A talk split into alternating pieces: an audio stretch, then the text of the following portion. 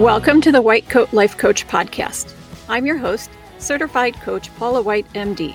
If you're a physician in academic medicine looking for skills to understand and take control of your experiences, both in work and out, this is a great place to start.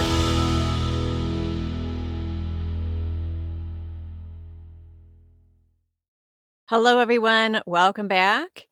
I've been thinking about this episode for a while. Uh, I think it started when I was wrapping up my holiday present buying, which I actually managed to get done more than a week to spare this year. And that's not at all typical for me. I have a huge mental block about gift buying. So most years I am down to the wire, getting things at the very last minute and feeling panicked that none of them are good enough. And so, our topics for this week people pleasing and perfectionism. These problems are very much intertwined with each other.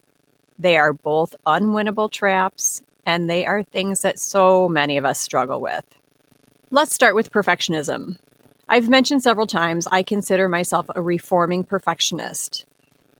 This is something I've made a good amount of progress on, but I still have a decent amount of work yet to do.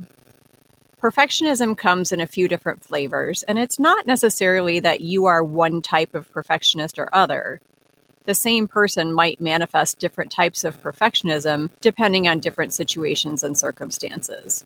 One type is the kind where you keep thinking, if I just keep working on this, I know I can make it better.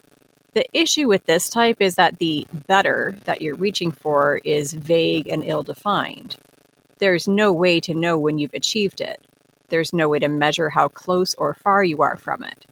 And for those exact reasons, it's always out of reach because it's just a mental construct. A vague and undefined better is, by definition, unreachable. It's sort of like tomorrow. It's never tomorrow, it's always today.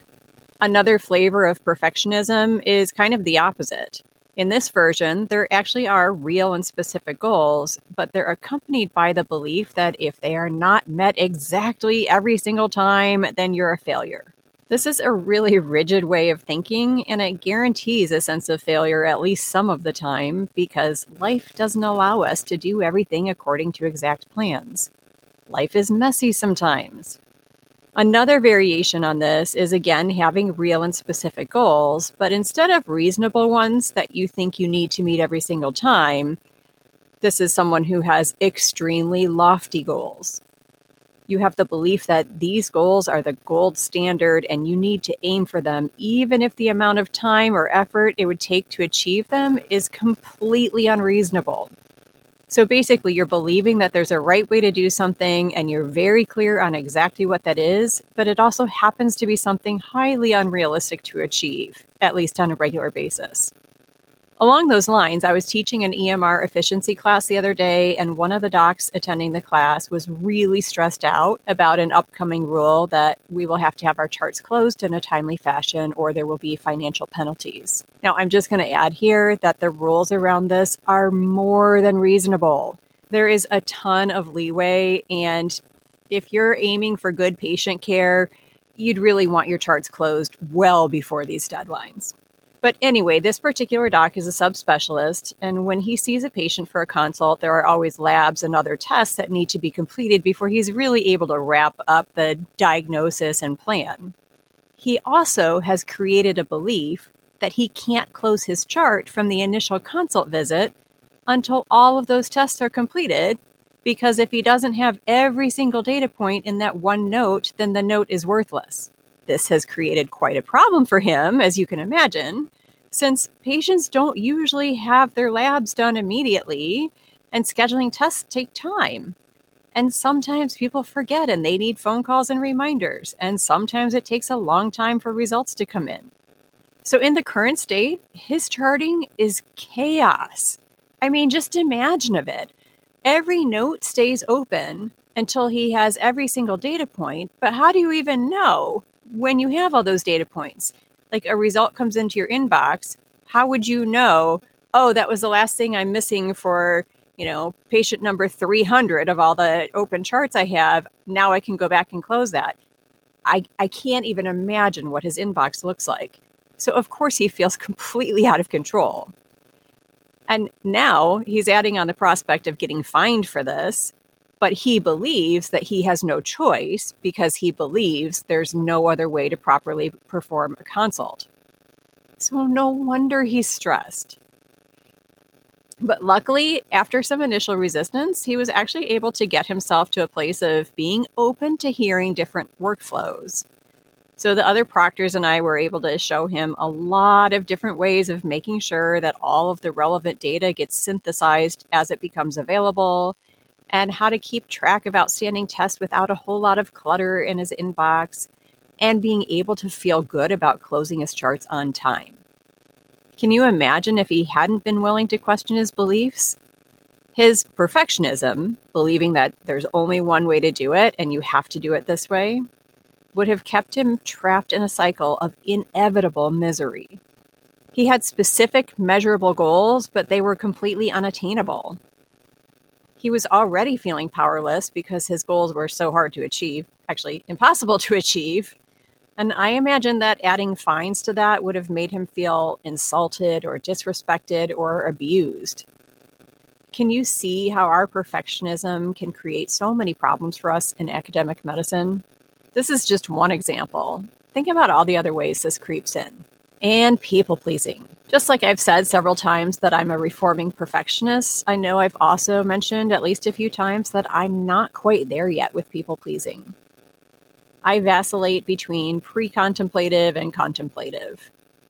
Here's what people pleasing is about the first part is you behave in a certain way because you believe your actions will create happiness for another person or people. The second part is that you then use your assessment of what you think you've created for the other person in terms of their feelings, and then you judge yourself based on that. So there are two basic problems with this. The first is that you can't predict or control what other people are going to think and feel, so you can't make anyone feel anything. The second part is that if you rely on other people to create your own happiness, that's a very unpredictable and powerless way to live your life. One reason we fall into this trap is that sometimes the cause and effect plays out exactly how you think it will many times in a row. So you get tricked into believing that you actually have control over other people's feelings. Think about Pavlov's dogs. They think bell means food, but it doesn't. Someone giving them food means food. But he trained them first to associate the bell with forthcoming food. So, in our human interpretation of a dog brain, we suspect they think bell means food. As a quick aside, I saw a meme the other day that said, I wonder if every time Pavlov hears a bell, he thinks about feeding his dogs. But anyway, another reason we fall prey to the lure of people pleasing is that it feels good when we think we've helped someone and we're programmed to seek out things that make us feel good. So, of course, we keep coming back to that. That's the seek pleasure part of the motivational triad. And the flip side of that is the belief that if people aren't happy, they will abandon us. So, of course, we try to prevent that from happening. That's the avoid pain part of the motivational triad. The thing that brings them both together, perfectionism and people pleasing, is that many of us, me included, have a hidden belief that it's somehow our responsibility to make other people happy. I think being in medicine probably reinforces this. I don't think it's what drives us to go into medicine. I just think that any career path with a large focus on helping people might subtly emphasize this. If it's literally my job to help people, it stands to reason that I might also believe it's my job to make them happy. So the two concepts come together when someone has people pleasing in their perfectionist goals, whether they're aware of it or not. If you think it's your responsibility to keep your patients or your coworkers or whomever happy, and that you're somehow a failure if you can't achieve this, well, guess what? You're going to think you're a failure sometimes, maybe a lot of the time. The other place I see this outside of work is with parents, especially when they buy into the saying, you can only be as happy as your least happy child. Hear me out. That is a terrible thing to believe. If this is what you believe, then you don't ever get to be happy unless all of your children are simultaneously happy. Not only do you not have control over your own emotions, it also kind of suggests that it's somehow wrong for our children to ever be unhappy. But they're supposed to be unhappy sometimes because life is not happy all the time. You can't even know what happy feels like unless you're unhappy sometimes. Now, rejecting that belief that you can only be as happy as your least happy child, it doesn't mean that you can't still be sad with your kids when they're sad and have empathy or worry about them when they're going through rough times. It just means letting go of the idea that you have to feel whatever they're feeling by proxy. Okay, so let me give an overly simplistic but actually real life example of how trying to people please can bite you in the butt. I don't think I've told this story before, but if I have, I apologize. Once, when my husband was a kid, his mom, I'm pretty sure she had been working all night and was tired and crabby, and she was making cookies and accidentally burned them. She was going to throw them out, and he stopped her and said, No, I like them that way. I think he thought, well, you know, maybe that'll cheer her up, and he didn't want her to feel bad. Well, from then on, she always burned every batch of cookies because she thought that would make him happy. This went on for years, actually decades she would intentionally burn the cookies and then he would force them down because after a while he didn't feel like he could back out of it. I'm pretty sure he was somewhere in his 30s before he finally confessed. The lesson here is that you may be doing something to make someone happy and you might be thinking that it's working. And in reality, the exact opposite could be going on. Now, the upshot of this situation is that my husband and I made a pact with each other very early in our relationship that if one of us cooks a meal that the other doesn't like or buys a present that they don't like, we always say so right away. We thank them for the effort. We are genuinely appreciative of the thought, but we just explain that wasn't for me. Okay, so let's talk a little bit more about how people pleasing plays out in academic medicine. Let's say you're in a leadership role and also engaging in people pleasing. You will undoubtedly have decisions to make from time to time. And those decisions will come with the possibility that some folks will not like what you chose. The higher you are on the leadership totem pole, and the higher the stakes of the decision, and the more people it will affect, the more chance there will be that some people will be unhappy. And if you've been in leadership for any time at all, you'll be very aware of that fact as you're trying to make your decision. Coming from a people pleasing mindset, you might be thinking thoughts like these I can't find a way to make everyone happy. People are going to hate me for this. People are going to quit over this. I'm going to lose support from my colleagues. I'm going to lose my position. This is a no win situation. Thoughts like that, right? Well, thoughts like that are likely to make you feel emotions like insecure, anxious, helpless, discouraged, inadequate. And emotions like those tend to lead to actions like perseverating, procrastinating, making endless internal lists of all the bad things that will happen when people don't like your decision, spinning an indecision, etc. What those emotions don't position you to do is things like carefully weighing the pros and cons of the options, rationally evaluating the needs of the people involved and the choice that's most likely to meet those needs, or creatively searching for an option that's not yet presented that might be better than any of the ones you're looking at. Things like that. To get to those types of actions, you'd need to be feeling emotions like competent, empowered, resolute, discerning, things like that. And the thoughts that come from people pleasing mindsets are just never going to give you those types of feelings. You'd need a whole new set of thoughts for that. While only you can come up with the exact thought that will work for you, having a coach help you through this can give you a big boost a coach can give suggestions for you to try out in your head and see if they fit, and then revise them or reject them as you please. And if you're not in a leadership position, just think through anyway all the downstream impacts of when you're trying to people please in your job.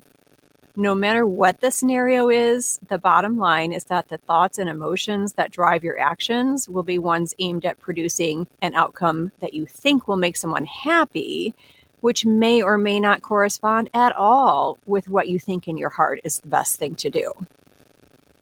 And once again, because I can't stress this enough, you just can't control other people's emotions.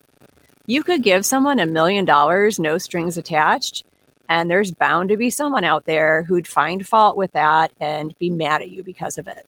So, right about now, you might be wondering why I'm still pre contemplative or contemplative if I can so clearly explain why this is an unhelpful way to behave. Well, it's because I'm human, just like you. I've worked on it enough that I have a decent understanding of which of those reasons I listed is what's driving me and why it's an issue for me. I can even acknowledge in my rational brain that it's an exercise in futility. But as of now, it's still got at least one good root in my limbic system. We've all met a cardiologist who smokes, right? It doesn't mean they're a bad cardiologist. They just have some work to do on themselves, just like we all do. Last thoughts on these topics. Some of you might be thinking, if I try to drop the perfectionism, won't I just turn into a complete slacker with no work ethic? And if I drop the people pleasing, does that give me license to just be a selfish jerk and not even consider the impact of my actions on others? Doubtful. You didn't get this far in life without having the skills and discipline to be able to try new things without totally losing yourself.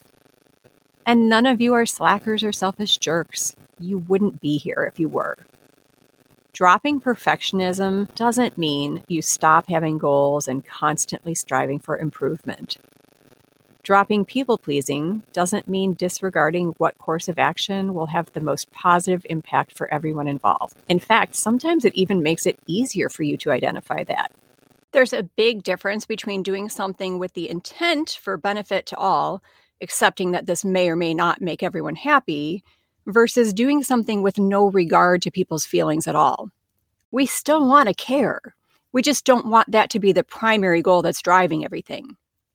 And along those lines, if someone does express to us that they feel hurt or upset by something we said or did, we want to absorb that information and learn from it. Maybe reflecting on a situation that led to someone feeling hurt might make us decide we'd handle it differently in the future. Maybe it wouldn't. Now, all of you listening know that your own thoughts are what create your feelings, but most people don't know that. Taking ownership of your own feelings is your business. Other people might not be that far in their personal growth journey as you are. If someone comes to me and says, you know, what you said really hurt my feelings, I'm not going to try and teach them, no, your thoughts about what I said hurt your feelings. Of course not, unless they've hired me as a coach. If they haven't, it's not my business to coach them. It's my business to care about them as a human and acknowledge the impact of my actions on others, even if it's indirect, and reevaluate whether I still think that was the best course. So, if you think you might be ready to start working on your perfectionism or your people pleasing, give it a try and see what happens. And if you'd like some help coaching to get you through it, come visit me at whitecoatlifecoach.com and schedule a free consult. Thanks for listening. I will see you back next time.